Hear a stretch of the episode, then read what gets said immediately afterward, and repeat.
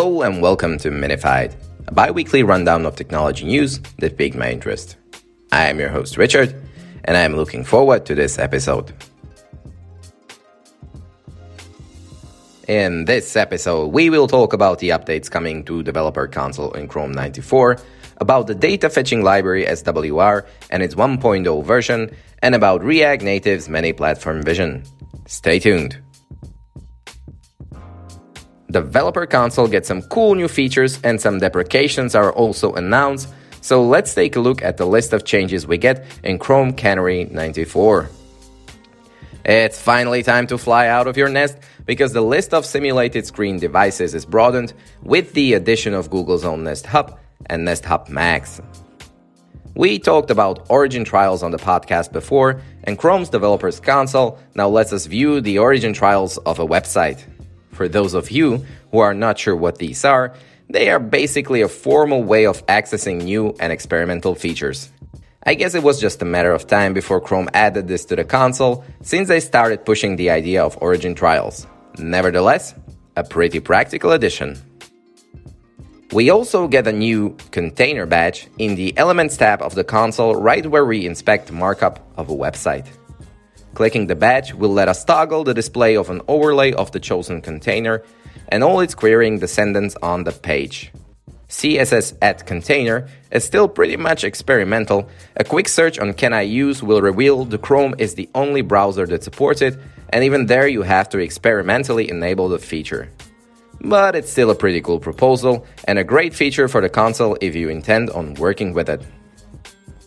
In the previous version of the console, malformed cookies caused by incorrectly setting the set cookie header were not shown. But now, if this is the case, you will get a record of this in the issues in the network panel. Heads up! The sidebar for filtering the console output by error types is deprecated and it will be removed in future versions of Chrome. The filter will instead be moved to the toolbar of the console. And if you don't like this, well, it might not be too late for you because you can still officially bitch about it in the issue tracker. The developer console now uses native HTML tooltips. Shockingly for me, they use their custom tooltips up until now, which is an HTML and CSS equivalent of shooting yourself in the leg with a machine gun. You can now shift click to change the color format in the computed tab, and there are a bunch of bug fixes to error stack traces for inline scripts and consistent displaying of native accessors to various JavaScript things. There is also a new checkbox for inverting the network filters you have already set, which is a tiny quality of life improvement for debugging network, and the console now supports more than 80 languages. Awesome! SWR, a React hooks library for data fetching from the team behind the popular Next.js framework, announces a 1.0 release. Boy, and what a release it is! So let's get down to the juicy details.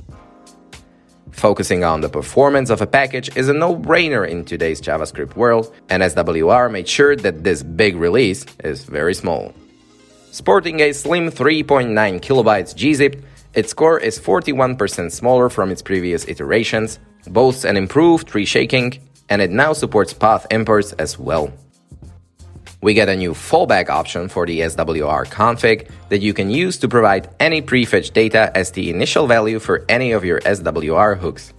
I can see myself using this for easily creating testing mockups, while it can also be used for SSG and SSR. There is now a helper that disables automatic revalidations for resources you know are immutable. Using the Use SWR immutable hook, instead of the regular one will make the marked resource never revalidate on tab focus or network recovery. We also get a brand new provider API that will let us specify a custom cache provider. This can be utilized in many ways. For example, you can use this for testing to reset the SWR cache between test cases if you specify an empty cache provider, or you can use it to have a local storage based persistent cache.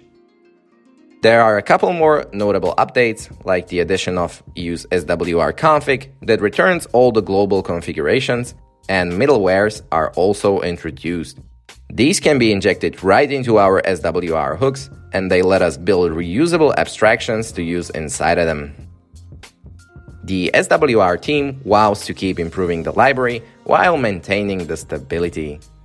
They also plan to embrace future React versions, so it looks like SWR isn't going anywhere, and that sounds great. React Native has teased their plans for adopting more platforms in their roadmap for the second half of 2021 that we have discussed in the previous episode of Minified, and we got much more information on this last week. The Facebook team points to the fact that React Native was initially designed for the development of mobile apps only, but has evolved far beyond that, even though I still think that industry wise, developing native smartphone apps is still the main usage for React Native. The team argues that by focusing on multiple platforms and building towards their constraints, they can actually use the expertise gained in this process to naturally help developing for other platforms. For example, Android devices are typically more memory constrained than other platforms, and so React Native has always had a view flattening mechanism to optimize rendering on Android.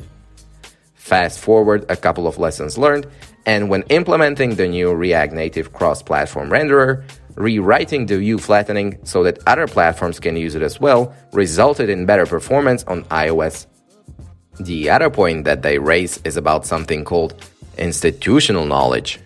It sounds like something out of Shawshank Redemption, but it's actually a pretty simple concept and one that I agree with wholeheartedly.